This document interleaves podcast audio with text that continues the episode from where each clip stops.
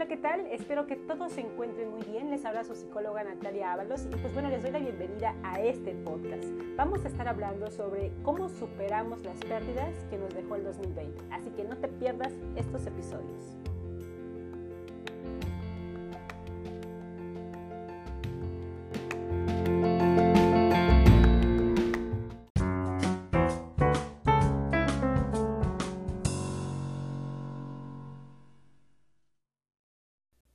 Pues bien, llegamos a diciembre y hablamos de que en este tiempo es una buena época, es un tiempo para comenzar a cerrar procesos, a cerrar proyectos, a cerrar ciclos, aunque suene un tanto triviada esa frase, que no me agrada mucho, pero bueno, al final es un cierre de, de temporada, es un cierre de una etapa en nuestras vidas. Y creo que este 2020 sin duda llegó para marcar nuestras vidas de manera muy significativa quizá dolorosa para algunos, quizá de manera muy fructífera para otros. Y pues bueno, su psicóloga Natalia Ábalos aprovecha este mes de diciembre para crear estos episodios. Nos vamos a encontrar en cuatro episodios en este mes para hablar, en cuatro podcasts que vamos a estar hablando sobre las pérdidas. La primera de ellas es la pérdida ¿A cuántos de ustedes les ha sucedido que durante estos nueve meses que llevamos ya casi de confinamiento en México, pues bueno, nos ha pasado que se terminó una relación?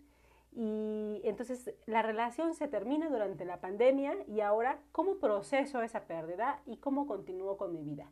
Ese es el tema de este podcast y pues bueno, ustedes sabrán de historias o quizá les, sucedió a ustedes también el tema de perder una relación de pareja. Y hablo de pareja porque puede, pudieron haber experimentado la pérdida de un noviazgo o la pérdida, la ruptura, la separación de una relación de pareja, de matrimonio una relación de concubinato quizá, y que en este tiempo donde se, eh, eh, tuvimos mayor posibilidad de convivencia, pues se empezaron a acrecentar todos esos problemas que en muchas ocasiones tendemos a evitar o tendemos a, a dejar pasar o a darle vuelta a la página sin resolver la historia, sin poner ese punto, sin hacer esa coma, sin hacer esa pausa. Entonces, en este tiempo de pandemia sucede que eh, pues muchas historias llegaron al consultorio durante este tiempo de relaciones de noviazgo de mucho tiempo, de muchos años, que se concluyeron, que terminaron por una infidelidad, que terminaron porque ya no había convivencia, que terminaron porque se acrecentaron los problemas de comunicación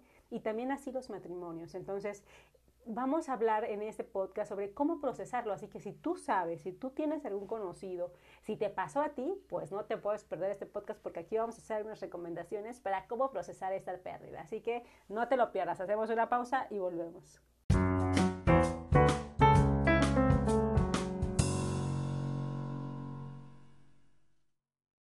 Ya estamos de vuelta y pues bueno, vamos a hablar sobre el duelo. Cuando escuchamos, ¿tú qué piensas? cuando lees o escuchas la palabra duelo. Generalmente la asociamos con dolor, la asociamos con la pérdida, la asociamos en muchas ocasiones con la muerte. Pues bien, el duelo se aplica cuando hay la terminación de algo, de una fase, de una etapa de la vida de una persona, de un episodio en nuestra vida. Entonces, el duelo generalmente es una terminación, es la terminación de algo para un nuevo comienzo. Esa terminación a veces es un tanto abrupta, es, algo que no esperamos, ¿no? Generalmente es inesperado, porque no es lo mismo tomar la decisión de dejar un trabajo cuando ya tienes todo un plan armado en mente, a cuando te despiden, por ejemplo, o cuando tú decides voluntariamente y la relación, tú evalúas que la relación ya no está dando para más y que, bueno, decides terminarla. Y los dos deciden en común acuerdo. Pero cuando no pasa eso, siempre se va uno que ya dejó de amar de hace tiempo, que ya no se siente cómodo, y siempre hay alguien que se queda con el proceso del duelo, cuando el que se queda con la etapa del dolor, con el amor que no se dio, con esa frustración de ese amor, de esa expectativa que se generó y que no se cumplió. Ojo, no quiere decir que el que se vaya y que el que se va, el que decide terminar la relación, no viva un, duelo, ¿eh? Lo vive, pero lo vive en un proceso completamente diferente, incluso puede ser como mucho más rápido de superar. Así que el duelo amoroso no es una diferencia, no, no, no tiene de origen, de, mm, como la base ¿no? de esto, la, tiene en la terminación de algo y esta, esa frustración que se dan a las expectativas que se tenían de la relación. Entonces el duelo amoroso es la sensación de pérdida, vuelve a experimentar eso, el abandono, del rechazo, cuando se deja de querer o nos deja otra, por otra persona. Entonces, todas estas eh, circunstancias que se van generando alrededor de la ruptura de la relación, por supuesto que va a determinar en gran medida cómo nosotros vamos a procesar el duelo. Y hay otro elemento importante, el tema de la dependencia que nosotros hayamos generado con esa persona. Entonces, ahí es donde el, el duelo se puede complicar un poco. El duelo, como ya lo mencioné, es un proceso que lleva su tiempo. Y con esto creo que todos estamos peleados. No queremos esperar. No queremos que el tiempo pase, esa, esa, frase trivial también de que el tiempo lo cura todo, ¿no? De repente como muy telenovelesca, pues es real, el tiempo nos ayuda a procesar. No quiere decir que el tiempo lo cure, sino que el tiempo nos ayuda a ir acomodando nuestras, nuestras ideas, a clarificar nuestros pensamientos, para que entonces bajemos a nuestras emociones y vayamos poniendo orden es bien importante que nosotros sepamos que el tiempo también nos va a ayudar a que la intensidad de ese sentimiento que en este momento tengo, que puede ser dolor, va a ir disminuyendo, va a haber una reducción de esa intensidad. A eso, eso es lo que va englobado en ese proceso del tiempo. Pero en muchas ocasiones nos peleamos con eso, no queremos esperar. Entonces, tenemos que ser conscientes que nos va a llevar el tiempo del proceso. Ahora, así como hacemos el proceso de la conquista, ¿verdad? Cuando iniciamos una relación y viene la etapa del enamoramiento, así también viene la etapa del duelo cuando esa relación se termina.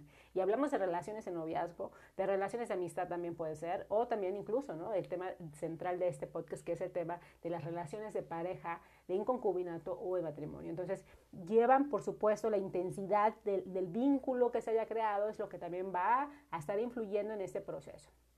Puede ser breve, sí, puede ser breve para algunas personas y puede ser productivo incluso, ¿no? Va a depender de cómo nosotros queramos afrontar ese proceso. Siempre y cuando, si nosotros trabajamos y decidimos eh, actuar de manera consciente, voluntaria sobre este proceso, por supuesto que entonces va a ser muy productivo porque vamos a aprender mucho. Pero si nos quedamos en la primera fase, donde estamos en la negación total, y, después de la negación evitamos afrontar ese dolor, pues por supuesto que ese duelo se va a anidar. ¿Qué quiere decir esto? Ese duelo se va a guardar.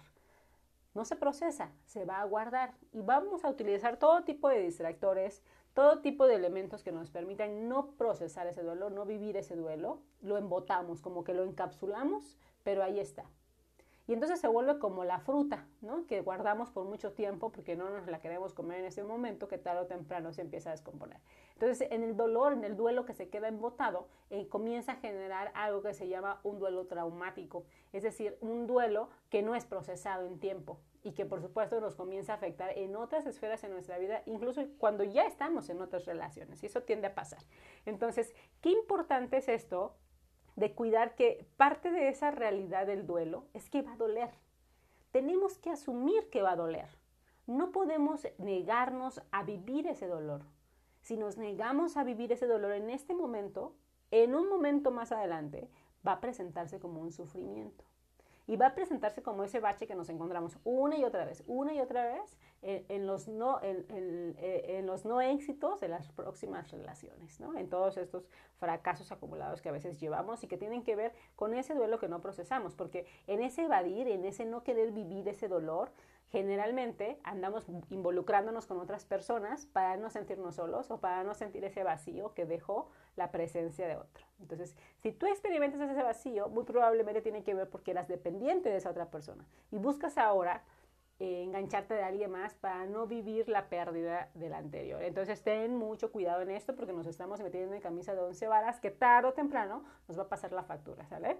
Entonces, aquí es bien importante que nosotros seamos conscientes que el duelo va a doler, que va a llevar un tiempo, que no debemos resistirnos porque si nos resistimos entonces tenemos que tener presente que lo que se resiste persiste. Eso quiere decir que mientras más resistencia pongamos a vivir ese dolor, más lo vamos a guardar, pero va a seguir estando presente en nuestra vida una y otra vez. Y es como ese examen que de repente teníamos que pasar y no pasamos a la primera. En el segundo, las cosas se complican un poco más. Entonces, tienes que ser consciente de esto. Lo que se resiste, se persiste.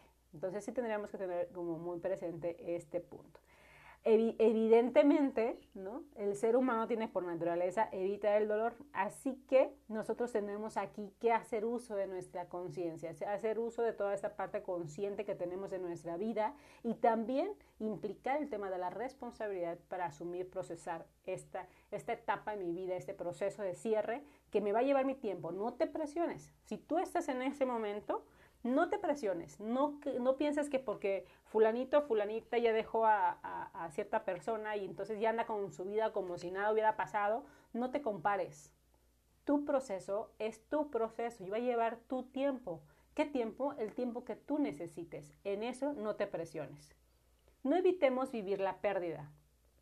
No disfracemos el dolor. Esa es una tendencia común y recurrente en la mayoría de las personas ya terminamos la relación, me dejó y eh, no me dio explicaciones, me dijo que simplemente se terminara, me pidió un tiempo, pero yo no quise el tiempo y entonces decidí terminarla. Y entonces comienzo a salir, ¿no? Comienzo a salir, comienzo a hacer cosas en mi vida, a publicar mil y un fotos para que vea que nada me está doliendo, que todo está muy bien. Estoy disfrazando mi dolor. Incluso ya empecé a salir con otras personas, ya acepto las invitaciones de eso es disfrazar mi dolor. Y si yo disfrazo mi dolor, ¿Qué dice? Disfrazo, cubro, tapo, pero el dolor sigue estando. Ese persiste. Entonces, ¿esto es conveniente? No, no es conveniente. ¿Qué tenemos que hacer? Vivirlo. Tenemos que evitar salir o realizar cosas para evitar sentir el dolor. No busquemos distraernos, porque eso no funciona. Funciona momentáneamente, pero momentáneamente, o sea, cuestión de segundos o minutos pero no va a funcionar durante horas o durante días. Entonces es bien importante que nosotros seamos conscientes de esto para no prolongar el proceso. Es necesario vivir a fondo este proceso, sentir ese dolor y decir, escribe, escribe qué expectativas no se cumplieron, escribe cuánto te duele, escribe cómo es tu dolor, dónde lo sientes, en qué parte de tu cuerpo está, ¿Y, qué más sientes? ¿Sientes enojo? ¿Sientes frustración? ¿Qué sientes? ¿Impotencia? ¿Qué sientes? Anótalo. Exterioriza ese sentimiento. Ponlo fuera de ti. Descubre, identifica qué es, identifica las características que tiene y, y eso nos va a ayudar a ir procesándola, procesando ese sentimiento que está embotado ahí. Entonces, eso es fundamental. Es necesario hacer catarsis de todo el dolor. ¿Qué es hacer la catarsis? Hacer catarsis es expresar así abiertamente todo lo que me está generando ese sentimiento, esta emoción, esta circunstancia en mi vida, lo expreso tal cual, ¿no? Hay un desahogo. Haz eso, haz un desahogo. Permítete realizar esa catarsis, es necesaria para procesar el duelo. Recordemos que la intensidad del duelo, la pena o del dolor no depende de la intensidad del amor, sino del vínculo que nosotros generemos con esa persona, de la dependencia que nosotros generemos con esa persona. Mientras más dependiente seas, más dolorosa va a ser la pérdida. Pero no es imposible de superar. Ojo, no es imposible de superar. Nos lleva un tiempo, pero la superamos, ¿ok? Entonces, para que no nos encontremos ahí en la lamentación, seamos conscientes que este proceso va a pasar, que lleva su tiempo, pero que dentro de ti hay muchos recursos para procesar ese duelo. ¿no? Es, de eso no, no pierdas eh, el sentido, ¿no? No, no, no te nubles en esa, de repente, incluso en, este, pues, en todo el discurso que decimos de lo que implicó la pérdida de la relación y todos los porqués que nos planteamos, evítalos. ¿sale? Evita preguntarte los porqués, porque los porqués están orientados en la otra persona. Mejor pregúntate el para qué. Ahorita te comento qué sentido tiene esto. La duración del, procesamiento del duelo depende del tipo de relación, del tiempo que duró la relación y de los vínculos que se generaron. Ya quedamos claros en ese sentido y tiene mucho que ver también con qué tan dependiente fuiste. Así que si tú creías que no eras dependiente y te está costando mucho ese proceso, pues ahí está el mensaje más que claro, ¿va? El duelo duele. Vamos a partir de ese principio. Lleva un tiempo, es un proceso, está integrado por una serie de fases que no necesariamente son eh, cronológicas, sino que pueden vivirse en diversos momentos. Eh, ahí también surge, por supuesto, eh, este dolor, este duelo, surge de, la, de una experiencia dolorosa, difícil. Una vez que se acepta ese estado, es inherente que nos permitamos vivir el proceso de recuperación. Si tú aceptas que hubo una pérdida y que duele y que estás experimentando una circunstancia difícil, una experiencia dolorosa en tu vida, después de eso, que es como la cumbre del dolor de la pérdida, entonces va a venir una etapa de, cuando hay esa aceptación de esa cumbre, hay entonces una etapa de recuperación, donde van disminuyendo. Llegamos a la cumbre, es como subir una montaña, subimos a la cumbre de la montaña y entonces lo que vamos a comenzar a hacer es a descender. Todo ese dolor, la intensidad que sentimos, comienza a descender. Eso es fundamental, que tengamos eso. Incluso si tú lo estás viviendo en este momento, visualízalo. Visualízalo así. Imagínate que estás en la cumbre de una montaña y que lo que va a tocar ahora va a ser descender. Eso quiere decir que el dolor más intenso ya lo estás experimentando. Y que a partir de ahí las fases que continúan nos van a ayudar a irnos recuperando como a, todo el proceso de convalecición de, este, de ese duelo, de esa pérdida, de ese dolor tan intenso, nos vamos a empezar a recuperar. Y al recuperarnos va a ir disminuyendo el dolor y van a ir aumentando los recursos, la fortaleza, todo ese amor propio que tenemos y todos esos recursos con los que tú cuentas se van a ir aumentando, se van a hacer presente. ¿Sale? Entonces confiemos en eso. También es bien importante que nosotros durante esa etapa de disminución y esa etapa de donde se va reduciendo la intensidad, aprendamos a observar y reconocer qué está pasando, la etapa de disminución. Eso es bien importante, ¿eh? porque cuando tú empiezas a identificar que ya hay recuperación, lo siguiente va a ser la solución del proceso, la resolución del proceso. Entonces, eh, debemos también tener muy claro que esto puede ser más lento para algunos o más largo o más, más eh, rápido ¿no? de procesar para otros. Entonces, eso sí lo tenemos que tener ahí como muy, muy presente para que no nos generemos una falsa expectativa de cómo vamos a procesar ese duelo. La pena de amor, por supuesto, que con el tiempo va a disminuir. Debemos hacer algo productivo durante ese proceso de recuperación. ¿Qué creen ustedes que pueden hacer como algo productivo en ese proceso de recuperación? Si ya hemos hablado que es una experiencia dolorosa, pues hay muchas cosas que puedes hacer. La primera de ellas es, por favor, evita Evita estar rogando, evita estar eh, lamentándote, evita estar buscando pretextos para hablar, nos vamos a ver para que te entregue tus cosas, vamos a hacer esto, vamos a hacer lo otro. Cuando la relación se termina, lo importante es generar un...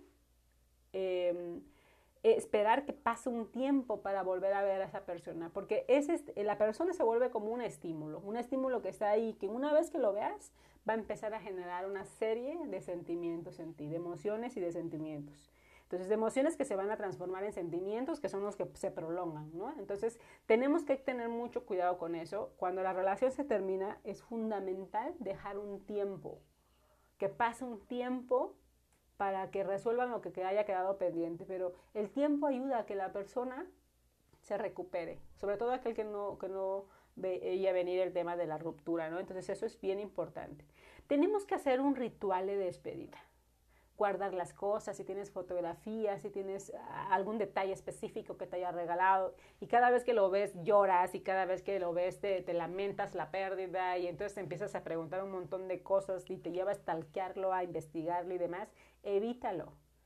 Guarda todo eso. Haz un ritual de despedida. El ritual de despedida tiene que ver con guardar esas cosas. No las tires si no las quieres tirar, no las dones, no, llévate tu tiempo. Puedes guardarlas, guárdalas en un lugar donde ya no sea visible para ti. Eso te va a ayudar muchísimo, ¿sale? Entonces, eh, otra cosa que también puedes hacer es escribir. Escribe, ¿qué aprendiste de esa relación? ¿Qué te dejó esa relación? ¿Qué experiencia significativa te dejó para ti, para tu vida futura? No de lo que fue, ay, me acuerdo cuando nos fuimos a un viaje, que no, no, no, no, no, no, ¿qué aprendiste? Ya se terminó. Damos por hecho que se terminó y ahora, ¿qué aprendo? ¿Qué puedo rescatar para mí, para mi persona, de esa terminación de relación, ¿no? de, de cuando ya se finiquitó esa relación. Entonces, eso es bien importante. Puedes escribirlo, escribe, escribe qué aprendiste. ¿Para qué me pasó esto? ¿Para qué me pasó? ¿Qué, ¿Qué, sentido tiene para mi vida que haya sucedido de esta manera? ¿Qué sentido tenía que esa persona se haya cruzado en mi vida en algún momento? Entonces, vamos a escribir eso. También te puedes hacer, ah, puedes hacer una carta de despedida sin que se la entregues, no se la tienes que entregar. tienes que hacer una carta de despedida donde tú le digas lo que sentiste, lo que experimentaste, lo que eh, representó para tu vida esa relación, el tiempo que duró. Y si hay algo que agradecerle, agradecele. Y si hay algo que reclamarle, reclámale. Pero es eso, una carta de despedida. Que le puedas exteriorizar todo eso que no le dijiste, todo eso que se quedó en ti, o quizá todo eso que sí le dijiste y que quieres reafirmar para escuchar nuevamente o para leer nuevamente, para exteriorizarlo de ti. Eso es fundamental. La carta te va a ayudar mucho, como en esta catarsis que hemos hablado. La carta del futuro, también te puedes hacer una carta de futuro. Escríbete de 2021, diciembre de 2021, ¿cómo le escribí? ¿Cómo te escribirías? Cuéntate a ti misma cómo quieres estar para ese año. Eso también a veces nos ayuda cuando estamos perdidas o perdidos. Nos ayuda a darnos dirección. Entonces, piénsenlo. Puedes hacerte una carta del futuro cuando tú te cites cómo vas a hacer, cómo, describe tu vida en ese tiempo, qué va a pasar. Eso, eso puede darte mucha guía, mucha dirección y saber que puedes visualizar un escenario mejor para ti, eso es fundamental. Entonces, no pierdas la oportunidad y también puedes hacer esa carta al futuro. Puedes leer un buen libro, hay un montón de escritores y de, de terapeutas, incluso psicoterapeutas, psicólogos internacionales que hablan precisamente de ese tema de la ruptura, ¿no? Cómo la procesamos. Entonces, puedes hacer eso, puedes buscar un libro, puedes escuchar esos podcasts, ¿no? Buscar un montón de, de material audiovisual que existe para procesar esta pérdida. Eso te va a ayudar mucho iniciar un proceso terapéutico, por supuesto, esa es una inversión en ti y es algo que puedes hacer. Y es, un, es algo que puede estar dentro de esos propósitos que tanto nos necesitamos en este mes. Pues bueno, estar ahí, atender tu vida emocional. Cuando ese dolor es tan intenso y sientes que no puedes, pide ayuda. Pero no le pidas ayuda a tus amigos, no le pidas ayuda a la gente que está contigo que siempre te dijo lo mismo, ¿no? No, no, no, sino pide ayuda profesional, déjate, permítete ser acompañado por un profesional de la salud mental y emocional y vas a ver que vas a encontrar alternativas de solución. Eso te puede ayudar mucho. Eso, por ejemplo, es invertir.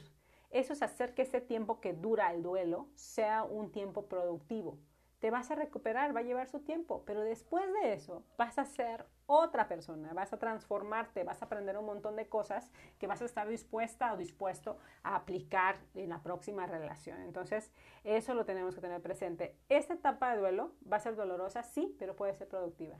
Y puede ser productiva y significativa para tu vida a partir de este momento y en lo que venga en el futuro. Entonces, creo que vale siempre mucho, mucho la pena.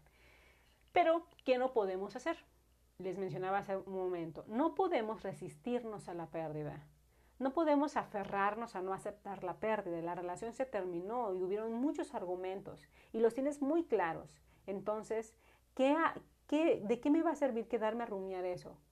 No, no me va a servir de nada. Tengo que procesarlo. Tengo que asumir esto. ¿Me va a llevar mi tiempo? Sí, pero no puedo aferrarme y pedirle que no se termine cuando el otro ya me dijo algo tan simple y tan clave en todo esto que es ya no te quiero. Entonces, si ya no hay eso, ¿qué más podemos pedir en la relación? Y creo que cuando nosotros suplicamos o nos aferramos a que esa relación no se termine, entonces lo que estamos haciendo es prolongar nuestro sufrimiento, pero además también perdemos nuestra autoestima, perdemos nuestro amor propio, perdemos nuestra dignidad. Entonces creo que eso no vale la pena. Ninguna persona valdría la pena para que nosotros paguemos tal factura.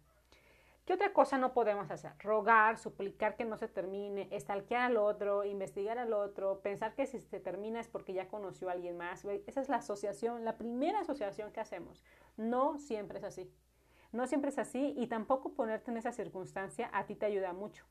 Entonces tienes que tener muy presente, aguas con lo que vayas a comentar, porque eso va a ser como un ataque directo a tu autoestima. Entonces tenemos que tener como mucho cuidado con eso. El duelo siempre implica la pérdida de algo o de alguien, pero tiene un sentido. Y el sentido es reconectarse contigo mismo. El sentido del duelo es que te dé la oportunidad de reconectarte eh, contigo mismo o contigo misma.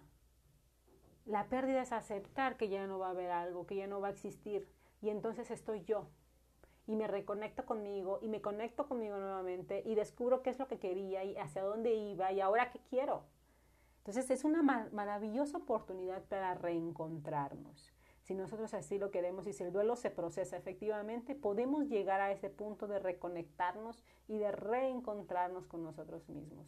Y ese va a ser, creo, como el, mayor de los, eh, méritos que va a tener el procesar un duelo. Tenemos que tener presente que va a pasar, todo pasa, nada permanece. La pérdida se debe vivir de manera individual. Evitemos estarle comentando a todas las personas que nos rodean el tema de la pérdida. Llévate un tiempo, llévate un tiempo para procesarlo de manera individual.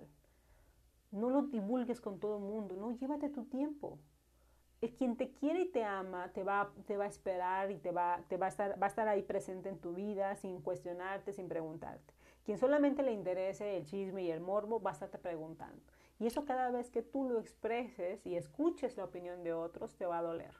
Entonces, aquí es cuando lo más importante es, sí, exprésalo, pero con un profesional. Acude a, que a recibir orientación e intervención psicológica y eso te va a ayudar muchísimo. Pero también llévate un tiempo para procesarlo tú.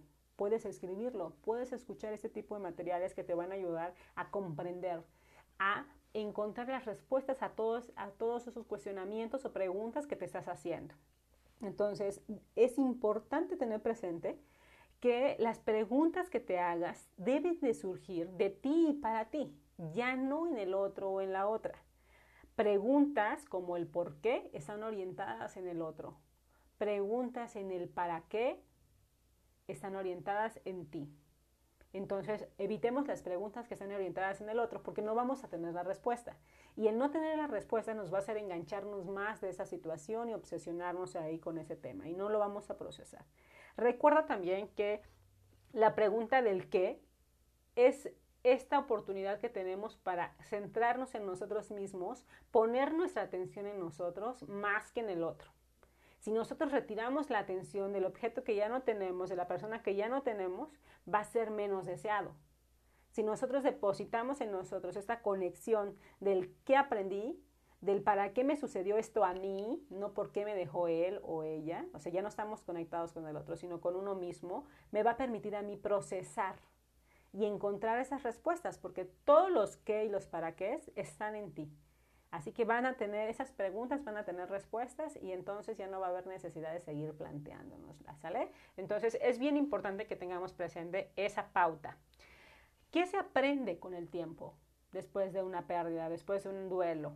Se aprende a reconectarse con uno mismo, a autoconocerse, a autorreconocerse incluso, a apreciar el valor del tiempo invertido en ti mismo o en ti misma empiezas a saberte valioso o valiosa, empiezas a reconocer que vale la pena invertir en ti, en cuidarte, en protegerte, en amarte, apapacharte, ¿por qué no? Se aprende a reconocer ese enorme valor que tiene el amarse a uno mismo. Descubres que eres valiente, que eres resiliente, que eres capaz de salir de la adversidad, que eres capaz de vencer tus propios miedos incluso, que estás completo o completa, en especial, aprendes a amar sin depender y creo que con eso ya ganamos.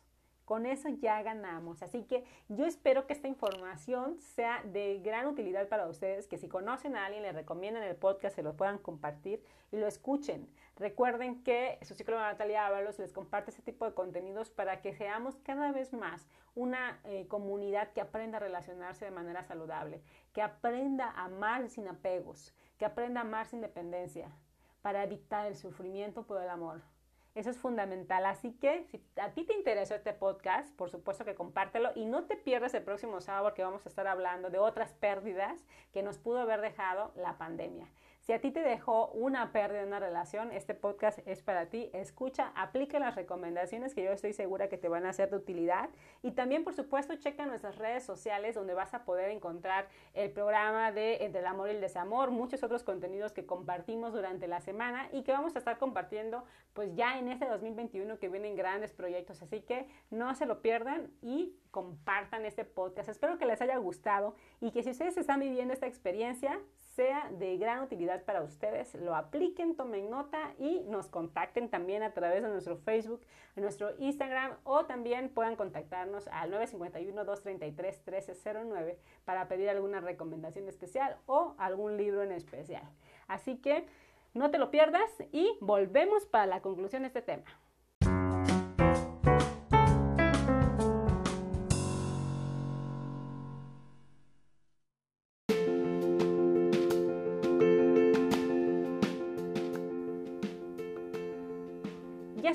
Vuelta después de esta pausa. Y pues bueno, yo espero que les haya permitido toda esta información compartida reflexionar. Tengamos presente que cuando nosotros terminamos una relación se mueren expectativas, que cuando nosotros terminamos una relación se queda por ahí un sentimiento de, de lo que se hubiese podido hacer.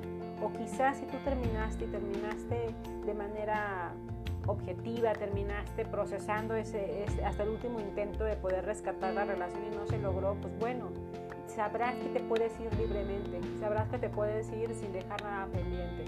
El tema es cuando las personas se quedan con muchas cosas que no comprendieron durante ese proceso, cuando hubo una traición, que son de las heridas que duelen más en una relación de pareja, o cuando hubo violencia.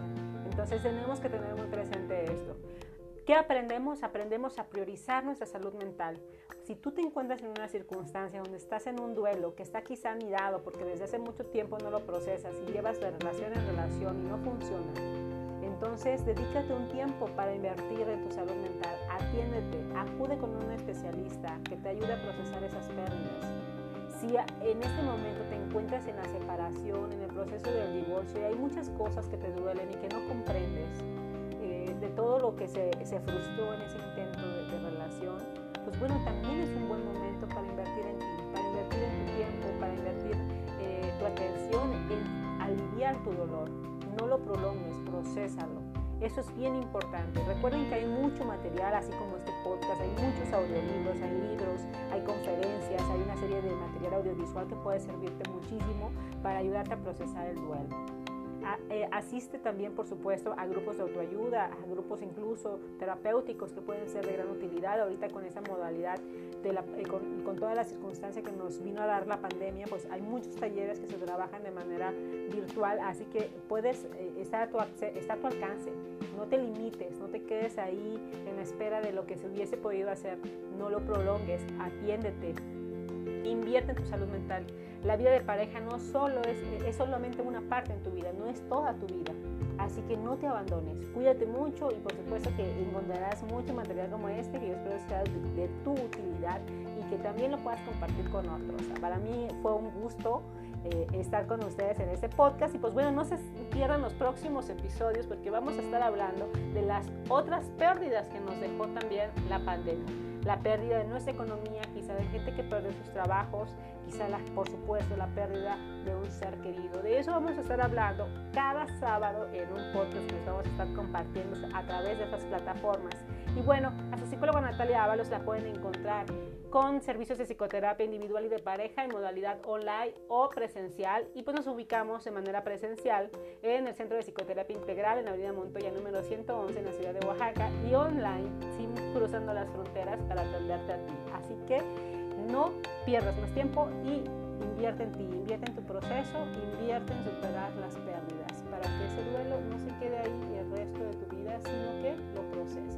Y lo proceses de manera saludable para ti porque tu vida continúa. Fue un gusto para mí estar con ustedes a través de esta plataforma y poder compartirles esas pequeñas reflexiones sobre cómo procesar nuestra ruptura en una relación, más aún si se dio durante la pandemia. Es un gusto, no se pierdan, síguenos en nuestras redes sociales, en Facebook, en nuestro canal de eh, YouTube también, por supuesto, en el Instagram, síganos y nos pueden mandar un mensajito, el 951-233-1309. Hasta luego.